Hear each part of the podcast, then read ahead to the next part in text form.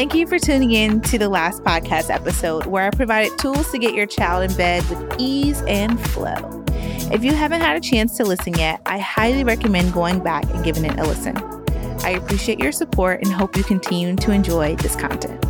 This series of episodes is focused on coaching and strategies for new parents, but some of the strategies discussed can also be helpful for parents with older children. Now, on today's episode, we are continuing our coaching series, setting a foundation and reimagining the way that you approach your child's daily routine and expectations. As a parent, it can be really challenging to come up with new and exciting ways to play with your toddler. Playtime is not only important for your child's development, but it's also an opportunity for you to bond and create memories together.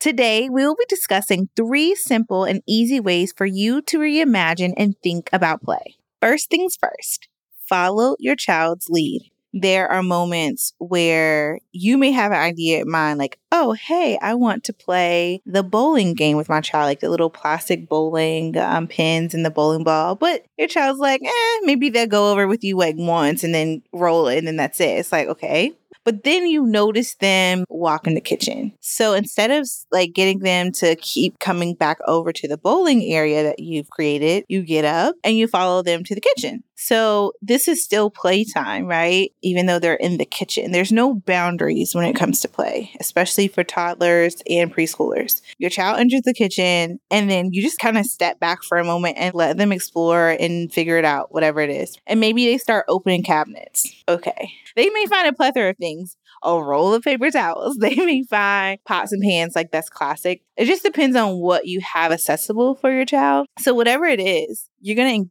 engage in whatever that object or thing is, right? And this is, I think, where as a parent, your superpower has to kind of evolve and like just come full blown in that moment where you have to be like, okay, paper towels. And then they have a pot. And then maybe there's a whisk somewhere in the cabinet that they found. And you have to put on your superhero cape and rethink how you can engage in those objects with your child because clearly they're interested in it. So like say there's a roll of paper towels, right? Maybe you can show them like how to tear it. And so like you're ripping a paper towel, maybe 2, and then you show them how to put it away. So the 2 paper towel pieces that you ripped up, they're like playing with it, right? Like they are like, oh my God, it's paper towels. Ah!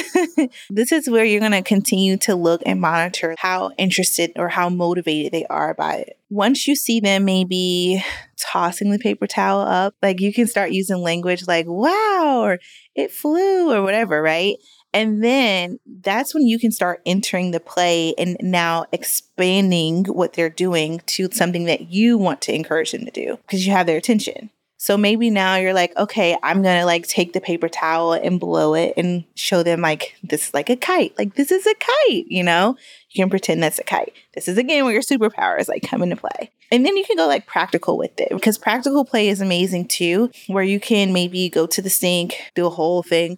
Let's turn the water on and let's go wash the duckies, like whatever. So now again, you have created this really cool play experience that is meaningful for your child and they are entertained and they are attending to what's happening. And you're not having to do too much and think too hard. You just have to turn on that little imagination that you had when you were young and just expand that for them. So that's what I mean by following the child's lead. It's really, really simple, but you have to be very intentional. You have to be very focused on what it is that they're doing. One of the main questions that I get is following the child's leads are going to make them less attentive or all over the place. And simple answer is no. However, there are caveats to it. And I only say that it's no because in the first part of the strategy that I said about following child's lead is that at some point you are going to expand their play into something that's like more functional, right? Like whatever you're playing with or something even more imaginative, which most of the time it can parallel to like real life. In these moments of play, we are teaching the child how to interact with these objects, how to take care and be responsible for things. So no, it's just going to give them a variety of different opportunities. Now, if it seems to be weighing and you're like, wait, we keep going to this one and then we move here and we move there, that's where you really have to step in and start taking more inventory. Okay, how many times have we pivoted in this past like 5 minutes? If it's like more than 2 times, yes, you need to kind of step in and be the teacher and the leader of that play because your child is wanting you to do that. But if you don't find yourself going deeper into whatever that action or object is that your child initially introduced you to, then it's totally fine to move on to the next thing. And speaking of the next thing, the second thing you want to do is teach your child the rules and guidelines of play. So play in general mostly involves more than one person. With that, there are rules that come to you interacting with another person. You have to share. You have to take turns. You have to be open to the way the play is going to take place. Your child can be playing with a puzzle. They can be playing hide and seek. They can also be playing like a board game. So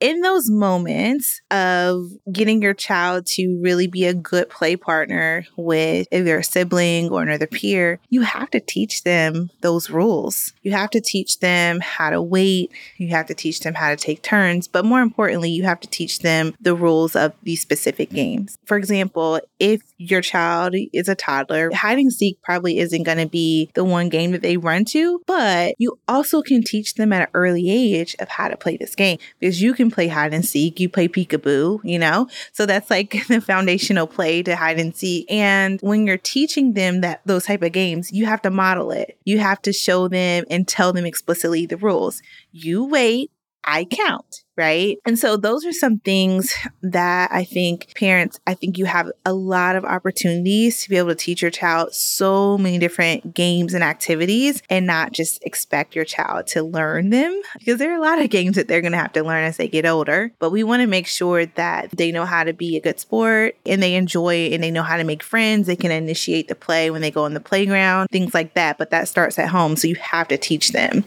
And last, keep it's simple. So here's the thing. Your child most likely prefers the positive attention that they receive when you're playing with them. So any play is good. And the play is really you getting on the floor with them, meeting them where they are, engaging with them, taking that turn. So it could look however you 2 or 3 or 4 want it to look. So keep it as simple as that. If there's a board game that you want to introduce to your toddler or your preschooler, do it. If there's an outdoor activity, do it. Whatever it is, just keep it really simple. Don't overthink it. But the main thing is to really stay intentional, stay focused and engaged so that your child kind of feeds off of that and learns how to play and how to learn, how to talk, and the vocabulary around that interaction. That is what play is meant for, right?